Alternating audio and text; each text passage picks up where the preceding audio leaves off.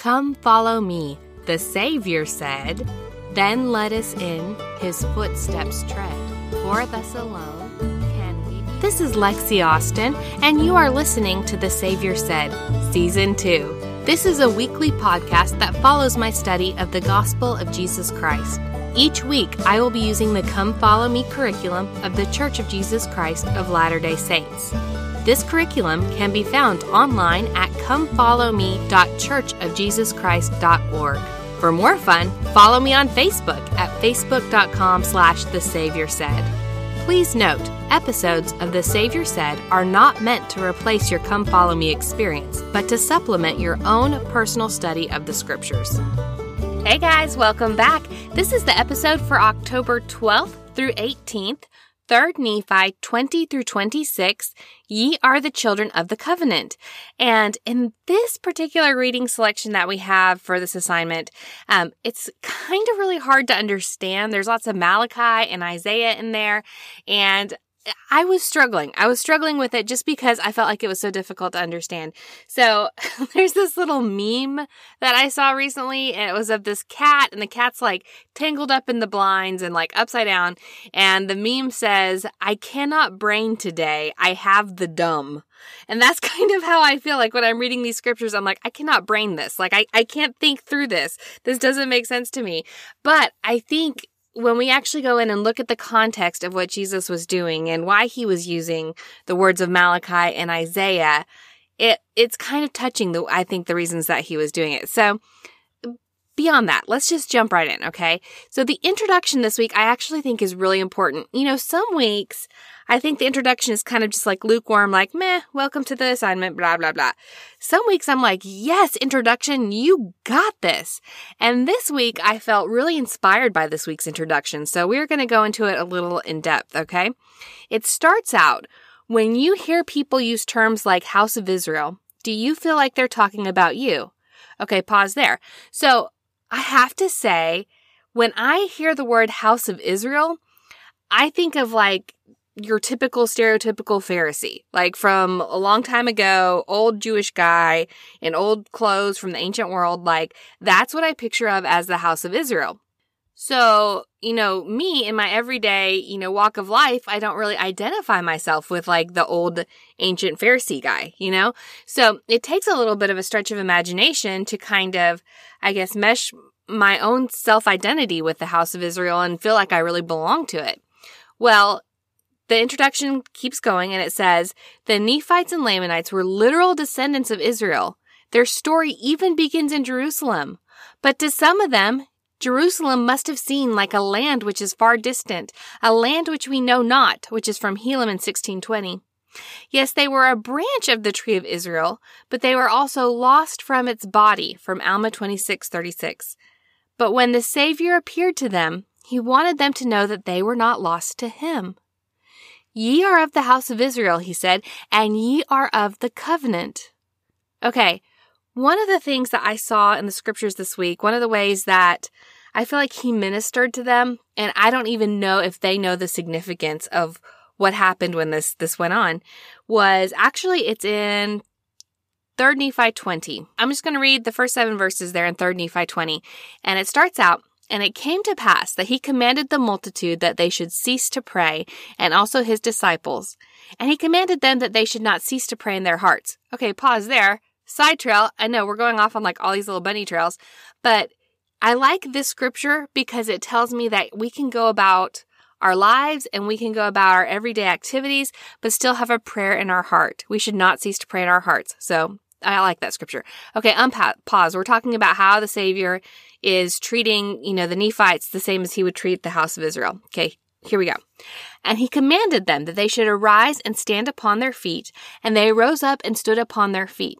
And it came to pass that he brake bread again and blessed it, and gave to the disciples to eat. And when they had eaten, he commanded them that they should break bread and give unto the multitude. And when they had given unto the multitude, he also gave them wine to drink, and commanded them that they should give unto the multitude.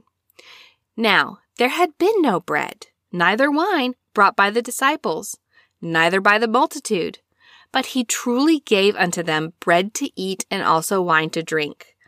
Okay, so first thing that this reminds me of is of the loaves and the fishes, a miracle that he did for those of the house of Israel that were actually there in ancient Israel, right? Where he multiplied the loaves and the bread and they all, you know, ate and were filled.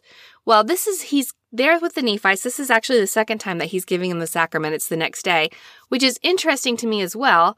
Um, I think probably he gave that to them the second day in a row for for several several reasons. I suspect, you know, they talked about gathering up a bigger group of people, so I sp- suspect there were more people there at this particular gathering than perhaps had been at the other one taking the sacrament. And I also think he came and he instituted the sacrament and said, these are, this is how you say the sacramental prayers. This is how you give the sacrament. If he had done a rundown of that once, it would have been very easy to kind of like, did Jesus say this? Do we do we need to do it this way? What way do you think we should do it? Do you think we should do it like this? How do we do the sacrament? You know, they don't necessarily have it written down or written down record. They haven't seen it a hundred of billion times like we have in our lives. And, you know, by the time our boys become 12 years old and they become deacons, they've seen the sacrament dozens of times, if not hundreds of times. They saw it once. And then yet they're supposed to follow his example and give it to the people regularly, right? So I think Christ came and did it a second time. And in this second time, he's got the disciples really involved in the process. So he's teaching them like, okay, so I showed you how to do it. Now you turn around and you show me how you do it kind of thing, you know? So I think that that was really good for him to help kind of establish like, this is how we do the sacrament and this is how, you know, you're, you're going to do it when I'm not here with you. But it was the moment where I realized that this is like the loaves and the fishes that he did for those in ancient Israel that I really started to see. You know, I don't even know if the Nephites knew about that particular miracle in ancient Israel. Probably not, but our Savior did. And he wanted to bless them in a similar way that he had blessed the other branch of the house of Israel. And I just think it's a really sweet kind of mirroring of that particular miracle that he did for the Nephites. He didn't have to do this. He, I mean, if he had asked, hey, you know, Sister Nephite, will you bring me some bread? And hey, Brother Nephite, will you bring me some wine? You know they would have. They would have gathered up whatever they could get. But he provided it for them miraculously. And they got to see that miracle and they got to witness it and then they got to take it as the sacrament. So what a cool experience it was that he gave that to them, even though they didn't really feel like they were part of the house of Israel. So there are times where we ourselves you know, I talk about I have a hard time identifying with like old dead Jewish guys, but there are times where even I don't feel like I fit in with our general church culture. And I know all of us, no matter who you are, there are times where you don't feel like you fit in with our general church culture. That's because we talk in ideals a lot of times and we project ideals. And we as people are not perfected ideals. We are flawed individuals. And so sometimes in our minds, it can be hard to live up to those perfect ideals that we're projecting. So if you have ever sat in a sacrament meeting and looked around and thought, I don't belong here. I don't look this way. I don't have this in my life. I don't have a family that looks like this. I'm not good like this. I, you know, for whatever reason, I don't belong here. Guess what? That means you belong. Okay. That means that you belong, that you are there because that's who Jesus gathers in. He gathers in all the people who don't belong because at one time or another, none of us belong. And so going back to the introduction and come follow me, Christ addresses this. Here's what the introduction says. And this is where I'm like, yes, introduction. You get it so right. Here we go. In other words, when Jesus speaks of the house of Israel, he is talking about you. The instruction to bless all the kindreds of the earth is for you. The invitation to awake again and put on thy strength is for you. And his precious promise, my kindness shall not depart from thee, neither shall the covenant of my peace be removed, is for you. So for all of us who have felt at one time or another like we don't belong, that's what this is for. I think that's really, really good thought. Okay, so I was going into the come follow me sections and I'm reading them and I'm going along and I actually want to start with a different section than the first one. The first one I want to come back to in a minute. We are going to skip to the section that says the Savior wants me to search the words of the prophets. That's the first section we're going to cover, okay? It's the second one like in the list, but We'll, we'll do it first. So it says Jesus' words and actions throughout these chapters reveal how he feels about the scriptures. What do you learn about the scriptures in 3rd Nephi 20 and several verses? And what do you find in these verses that inspire you to search these things diligently? Okay, so in 3rd Nephi 23 1, it says, And now behold, I say unto you, that you ought to search these things, yea, commandment I give unto you, that ye search these things diligently. For great are the words of Isaiah. Oh yes, Isaiah. So Isaiah and I have a complicated relationship. I love Isaiah and I want to understand Isaiah, but he is so dang complicated. Like I just, I struggle with him. I really do. And so for a long time, I would get really frustrated at reading his words because he is incredibly intelligent and writes incredibly beautifully, but he uses like different nicknames for different like geographical regions and for different people and different events. And he talks about different times, like the future and the past and the present, all within the same verse. And like, I mean, he, he's very convoluted. And I finally got to the point with Isaiah where I'm like, I can't go in and dissect every single verse because it makes me crazy and I feel like I have the dumb. So what I have done with Isaiah is I kind of just like lay back and just kind of read it and take it in and just notice the beauty and appreciate Isaiah for the beauty. I feel like sometimes when I'm reading Isaiah, it's kind of like listening to opera in another language where I don't really know what's going on. I've got kind of like the translation up at the top of the stage where I can kind of read in English like what they're saying, but I don't really understand exactly what the words are that they're saying, and I can listen to it and see how beautiful it is and enjoy the experience, but I still feel like there's a little bit of a disconnect between me and Isaiah. Other times, I feel like if I just read it and kind of like, do you remember those magic eye puzzles? Like the magic eye posters, where if you kind of like relaxed your eyes and kind of like crossed them, eventually an image would emerge? Sometimes when I read Isaiah, like that's how I kind of go at it, where I just kind of like relax and take it all in, and eventually an image kind of comes out. Well, there was some of that this week. We're going to talk about it really quick, but I want to go back. That was a side trail. Oh my goodness, y'all. I'm telling you, I have like the side trail day. This is just, I'm all over the place. Okay. I'm getting back on back on the straight and narrow though. Back on the the topic at hand, which is why does Jesus think the scriptures are important? Okay, so I found some scriptures that told me why I think Jesus thinks the scriptures are important. And it's 3rd Nephi 26 2 is where it starts out, and I'm going to read 2, 9, and 10. And it says, And he saith, These scriptures which ye had not with you, and by the way, that's specifically Malachi 3 and 4, the Father commanded that I should give unto you. For it was wisdom in him that they should be given unto future generations. And this is nine. And when they shall have received this, which is expedient that they should have first to try their faith, and if it so shall be they shall believe these things, then shall the greater things be made manifest unto them. And if it so be that they will not believe these things, then shall the greater things be withheld from them unto their condemnation. So what I see in these scriptures is that our Heavenly Father is saying, okay, Jesus, you can take these scriptures and give these scriptures unto the people. So they're getting new scriptures, which is really cool.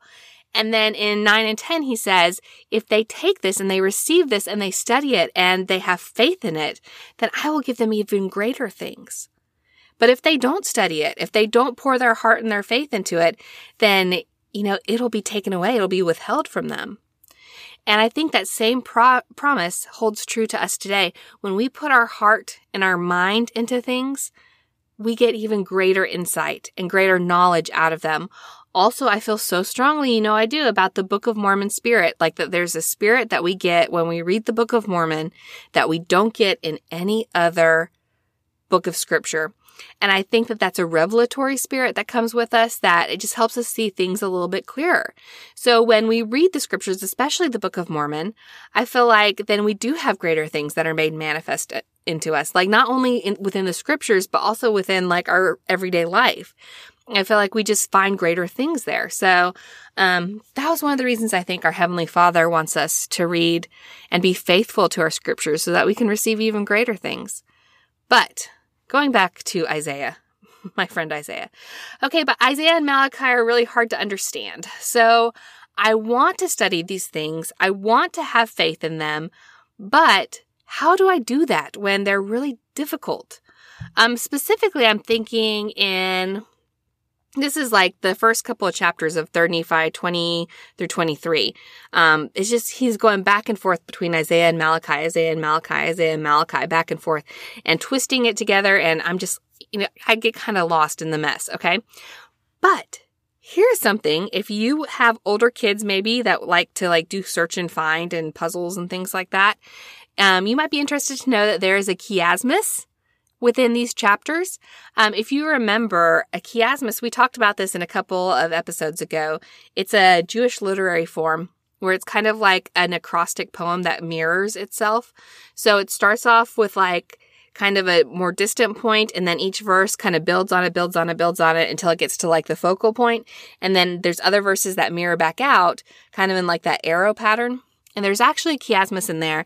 It starts in 3rd Nephi 2010 and it goes into 3rd Nephi 2029 or 21 29. 3rd Nephi 21 29. And I'll put that on my social media so you can see, you know, the, how the little arrow goes in those scriptures. But it might be fun as a family to sit down and go through the chiasmus that Christ has created. So if he was creating this Jewish literary form of poetry, a chiasmus, he would have to take parts of Isaiah and Malachi and kind of splice them together to make this like poetic form that he was creating creating. So that helped me understand like why he kind of mixed those together. Now, as far as to understand it, um, you know, again, it's like listening to opera sometimes where I just appreciate the beauty or, you know, relaxing my eyes while looking at a magic eye poster, um, just kind of like letting it come through. It also reminded me of I'm just like full of metaphors today, guys. I'm sorry, but this is what it reminded me of. Um, a time I sat in a lecture and it was an English lecture of some sort. I don't even remember what, but we were talking about the archetype of a hero's journey. So, you know, you have a hero and he has like a sidekick and they're given a quest and they have to go on the quest and they have to defeat the villain. And, you know, we were talking about the different parts of that particular journey. And to give an example of the hero archetype's journey, the professor that was talking was using examples of Harry Potter and Star Wars. Okay, so Harry Potter and Star Wars both have heroes, they have villains, they have sidekicks, all that stuff. And so when she started talking about like Harry Potter and Star Wars, I'm like, yes, you are speaking nerd. This is the language of my people. I understand this. And so, you know, she'd make an example with Harry Potter and I'm like, okay, I got it. And then she'd talk about Star Wars and I would say, yes, I've got it. Like I understand this because it was something I grew up with. It's something I'm very familiar with, something I'm very comfortable with. And by using those two examples, all of a sudden similarities in theme started to come out and I was able to, you know, obviously put it in my mind a whole lot deeper than if I just sat in a lecture that I didn't really have any context for. So I think a similar thing is happening to the people where he's taking Old Testament language and Old Testament scripture that they are probably familiar with you know, maybe not Malachi 3 and 4 because obviously they just got that, but you know, the Old Testament language would still be familiar. And he's taking the two of those two things and he's mixing them together to bring out themes and to take this language where they're like, yes, I've got it. This is the language of my people to kind of put it more permanently into their minds. Does that make sense? Okay. So I want to show you the themes that kind of emerge from that. And we can even see the themes when we go in and we start like looking at the number of times that words appear. For example, the word covenant from, okay, this is from 3rd Nephi 2010 until 3rd Nephi 2129. The word covenant appears 16 times. The word the Father appears 39 times. The word the people appears 35 times. So what does that tell us about the theme that's coming out? That he is using these two different like pieces of scripture to put together into this beautiful poetic form because he wants to tell us about a covenant between the Father and his people. So what does that tell us? That even anciently, when people covenanted with the Father, he kept his promises. And that's what the reading is about this week. So when we go to the Father and we covenant with him, he keeps his promises. So that is kind of what I got from like this convoluted mix and mess of, you know, Malachi and Isaiah that are all kind of mashed together. Um, that's kind of what I got out, out of it. Again, I didn't go in and like nitpick every detail. It was more just like overall just taking it in and kind of trying to see the truth of it. But basically, it comes back to God keeps his promises. And so if there's something you're waiting on, if there's something that you're struggling with, remember God keeps his promises. And that's what I got from that particular section. Now I'm going to skip back up into the first section of Come Follow Me, which is In the latter days, God will perform a great and marvelous work. It says the Savior gave the multitude some remarkable promises and prophesied about the future of his covenant people. And his covenant people includes you. So I also want to talk about this when we talk about inclusion in the church. Um, you know, for the longest time I grew up, I'm the daughter of two like convert parents. Neither one of my my parents are have, are like one of the big, you know, ancestral church families. Like we didn't come from the pioneers. We don't have any pioneer ancestors, like that whole thing. So they would like have pioneer day and they would talk about, you know, church history stuff and like, oh, I'm related to this person. I'm this person's, you know, third wife's great great granddaughter or whatever. I don't know. So, but I never had that. So I didn't feel part of like, I guess that whole church history thing. Like I just didn't feel part of it. I, I was proud to be the daughter of two converts and who are pioneers in their own family. And so for me, I was like, okay, I can be cool with being a, you know, the daughter of two pioneers from their own family. Maybe I'm not related to like the pioneers that went west to Utah. And I'm not really part of like that whole Utah like church culture thing, but I can be part of my own church culture and I'm okay with that. And then Ancestry.com has these really awesome, like, family history gathering things, like different activities and stuff like that. And one of those is that you can go and see your pioneer ancestors. And they, I think they did this for Pioneer Day. I don't remember if they did this year or the year before. One of those, one of these years, they did it for Pioneer Day. You can go see what pioneers you had in your family tree. So I'm like, okay, Ancestry.com. I had my sassy pants on. I'm like, go ahead and look at my family tree. I don't have any pioneers in my family tree. My family tree, we're all, you know, Gentiles, whatever. And so, you know, Ancestry puts my information in and it comes back and it's like, hey, here are six pioneers that you had in your family tree. I'm like, what? What? And there's another thing you can put in where you're like, you know, who were missionaries that served from your family tree, like back in the early history of the church. And there's people popping up that I'm related to you know, 16 times removed or whatever, but I'm still, I'm related to it. I'm part of that. And I started realizing that we're all part of that, whether we realize it or not. You know, I had spent what, like 35 years of my life thinking I didn't have pioneer ancestry, and all of a sudden I found out that I did. Did that change who I am? No. Did it change really how I felt about the church? Not really. It's just kind of like a cool thing, like, oh, hey, I actually do belong with you people. Okay. You know, I mean, it was kind of like one of those moments, but I think the reason it wasn't like a big life changing moment, other than, oh, that's cool, was because I already felt like I belonged to Christ. And as long as it was Christ's church, then I belonged because I belonged to him. And so when Come Follow Me says, Look for prophecies about the last day in the Savior's words in 3 Nephi 20 through 22, and which of these prophecies are especially exciting to you, especially about, you know, the gathering of the house of Israel and everything like that. Um, the ones that I chose was from 3 Nephi 20, and it says, this is 30, 3 Nephi 20, 30. And it shall come to pass that the time cometh when the fullness of my gospel shall be preached unto them. And they shall believe in me, that I am Jesus Christ, the Son of God, and shall pray unto the Father in my name. Then shall their watchmen lift up their voice, and with their voice together shall they sing, for they shall see eye to eye. Then will the Father gather them together again, and give unto them Jerusalem for the land of their inheritance. Then shall they break forth into joy. Sing together, ye waste places of Jerusalem, for the Father hath comforted his people. He hath redeemed Jerusalem.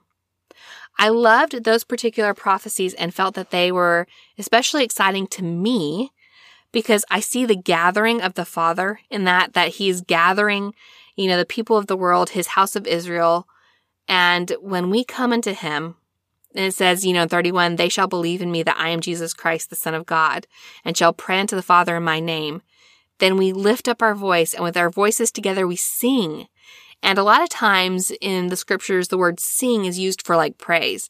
Then we come together to praise our Father and they shall see eye to eye. I love that because again, like we belong. We see eye to eye. We're on equal levels with everyone who the Father has gathered together. And we don't have to worry about, you know, not being a pioneer ancestor or whatever, because in 33, the Father gives unto them Jerusalem for the land of their inheritance. We all have a heritage with our Father in heaven.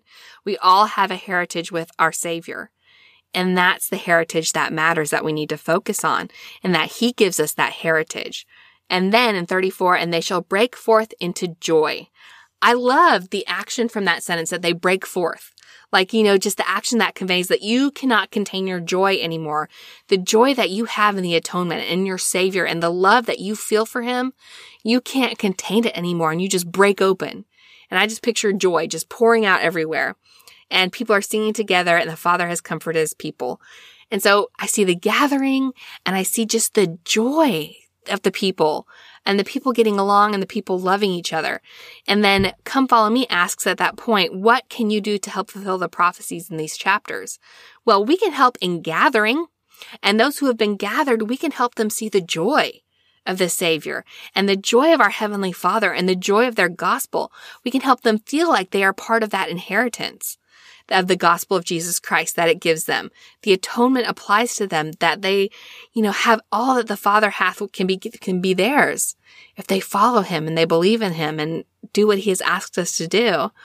And then there is rejoicing. We can lead in rejoicing and helping others when they come to Christ. Rejoice in that and just find the beauty in his gospel. So that's what I wrote down for those. Um, I think that they had other ideas. I think they really wanted me to focus on like, you know, what would happen before the second coming of Christ. And here are all the prophecies about the Book of Mormon coming forth and things like that. But that's not what I focused on. I focused on joy, on the prophecy of like, when we come to Christ, we find joy because that prophecy is true no matter what era of life or time that you live in. You come to your Heavenly Father and your Savior and you find joy. So that was the prophecy I chose. Okay, so the next section of Come Follow Me I want to talk about is God is merciful to those who return to Him. And it is about 3 Nephi 22 and 24. And this part of Come Follow Me, I was actually going to skip right over. Whoop! Like I was going to pretend like chapter 22 had like never happened. Um, because it had a really powerful emotional impact on me. And, you know, it was one of those things where I'm like, I just didn't want to talk about it because it almost felt so personal that I didn't really want to share it. But I feel like it is something I need to share. And so I'm doing it. I had to fortify myself with an entire bowl of like Mexican queso cheese and chips, but I'm going to do it, guys. We're going to talk about it. I know I talk a lot about infertility. I apologize to those of you who are probably like, oh my gosh, she's going about this again. Like, why does she keep talking about this? Because it's, it was probably one of the biggest trials of my life. It still is one of the biggest trials of my life. But it happened about 10 years ago. I had kind of an emergency hysterectomy. And the doctor who performed it, I found out years down the road, didn't necessarily need to perform that surgery, that there was other information out there that he could have listened to and referred me to a, specialist and we could have avoided it. But he made that choice in that time to give me that recommendation. I made the choice to listen to his recommendation and we proceeded with the surgery, which means I can never have children in this life. Um, I'm very lucky in that my patriarchal blessing promises me that I will have children in the life to come. And so that is a promise that I hold on to for my Heavenly Father when things get hard or when they get tough. But so all that in mind, when I go in and I read 3rd Nephi 22, and this first verse kind of like hits me in the head. So this is what it says. And then shall that which is written come to pass. Sing, O barren, thou that didst not bear, break forth into singing, and cry aloud, thou that didst not travail with child. And that part right there just like, oh, it just hits me to the core. Because, you know, infertility, I think, is not only like, do I miss the inability to be able to like play with kids and have my own kids around me and things like that, but you miss the ability to be pregnant and to, you know, have people around you be excited about that pregnancy and to be able to tell people about that. You miss that too. So that, that whole, that didst not travail with child part, especially, just kind of gets me. I know, by the way, that this is a metaphor. I know it's a metaphor about the house of Israel and Zion and her stakes and everything like that. But because of the subject matter is what kind of came in and kicked me in the back of the head and was like, oh, this hurts so much to read. But the part of it That, you know, even though it talks about it, it says, break forth into singing. You know, sing, praise the Lord, even in these hard times, even in the times of your life where you see as like the darkest valleys. Praise and sing to the Lord. And come follow me directs us back to these verses. It says, Reading about these images, it talks about some images you might want to read about, might prompt you to think about your, your own relationship with the Lord. How have the promises in these chapters been fulfilled in your life? And it directs you specifically to 3 Nephi 22, 7 through 8. Starting in 7, it says, For a small moment have I forsaken thee. We'll pause there. I don't think that the Lord ever actually forsakes us. I don't think he ever actually goes away.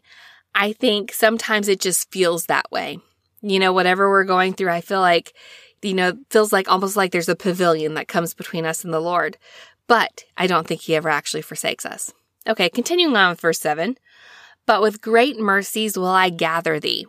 Even though you felt forsaken, I will still gather you up. 8. In a little wrath I hid my faith from thee for a moment. Pause. Okay, so again, I know we are talking like metaphorically, so like, you know, this was against the house of Israel kind of thing. But with us personally, if he were talking about this personally to us, our relationship with the Lord, I don't necessarily know that he really gets mad at us and like hides his face from us. I think sometimes it's easy for us to see that in our own human kind of experience. Like we feel like that's what's going on, but he doesn't. I don't think he ever does. Okay, continuing on. But with everlasting kindness will I have mercy on thee, saith the Lord the Redeemer. For the mountains shall depart and the hills be removed, but my kindness shall not depart from thee. And neither shall the covenant of my peace be removed, say the Lord that hath mercy on thee. The covenant of my peace. He promises us peace. I love that covenant that he uses the covenant of my peace. When we follow him, when we have faith in him, he's there with us in those valleys, in the mountains that shall depart and be removed. His kindness is there with us and we have peace. That's one of the blessings he promises us is peace. 11. O thou afflicted, tossed with the tempest and not comforted. Have you ever felt like that? Tossed with the tempest, afflicted and not comforted. There, he's even recognizing there will be times where you feel like you are not comforted, like you feel like you're all alone but we're not, because the scripture goes on and it reads, Behold, I will lay thy stones with fair colors, and lay thy foundations with sapphires, and I will make thy windows of agates, and thy gates of carbuncles, and thy borders of pleasant stones. I will basically decorate your life up with jewelry. Like it's going to be gorgeous. You're going to sparkle and dazzle, and it will be amazing. 13. And all thy children shall be taught of the Lord, and great shall be the peace of thy children. That is the other half of these scriptures that kind of kicks me in the head because I'm like, okay, so you start out with someone talking about them not having children. And then here at the, in like kind of the middle, all of a sudden you're talking about great shall be the peace of thy children. And I talk about that promise. That's my patriarchal blessing that I will have children. That is what I'm holding on to. And all thy children shall be taught of the Lord, and great shall be the peace of thy children. What a promise that is. What a blessing that is.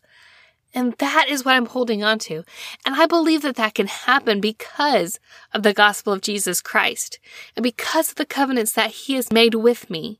Because of him, that is possible. So when I go in and I read 3 Nephi 22, I'm bawling my eyes out the entire time because I know that he sees the innermost personal part of who I am. He recognizes that and he honors the promises he's made to that you know? And that's, I'm just so amazed that we have a savior who loves us so personally and can bless us so personally as well.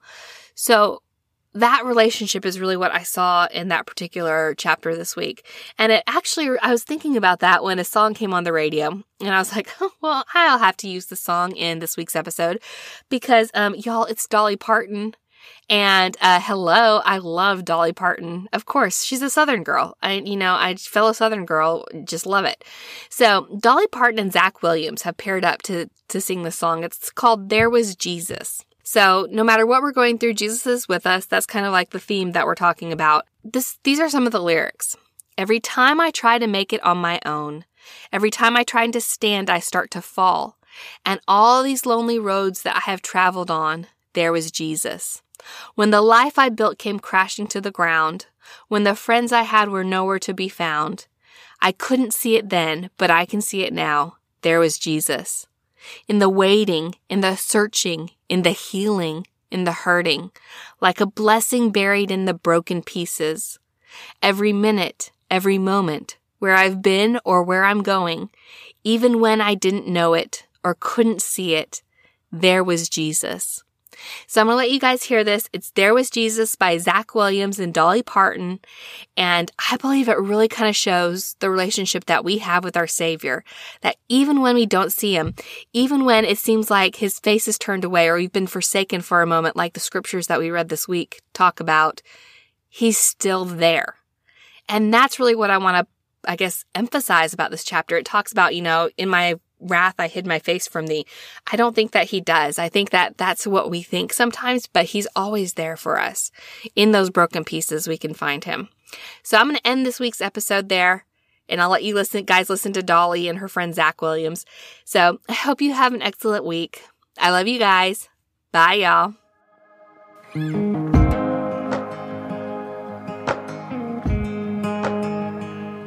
Every time I try to make it on my own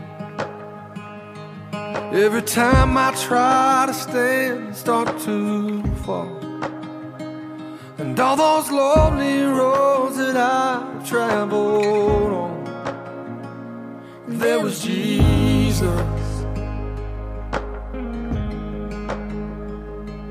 When the life I built came crashing to the ground when the friends I had were nowhere to be found. I couldn't see it then, but I can see it now. Well, there was Jesus. In the way,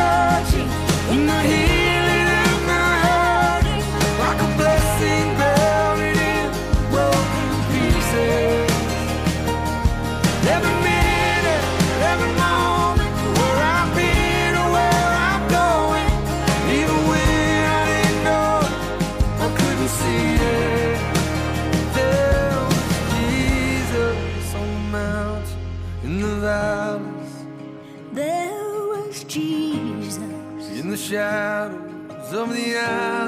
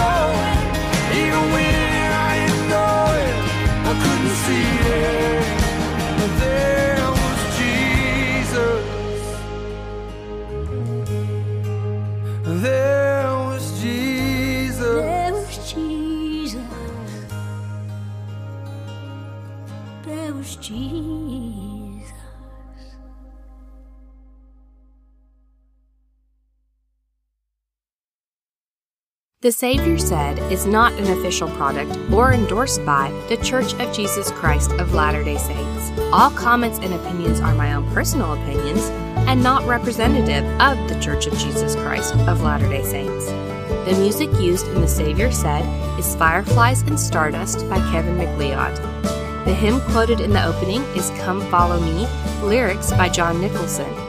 The Come Follow Me curriculum can be found at comefollowme.churchofjesuschrist.org. For show notes, new episode alerts, and other fun and inspirational things, check out my Facebook page at facebook.com slash the Savior Said. You can also find me on Instagram. Comments or question? Email me at thesaviorsaid at gmail.com. Content in The Savior Said is copyright protected. All rights are reserved. Thank you for listening.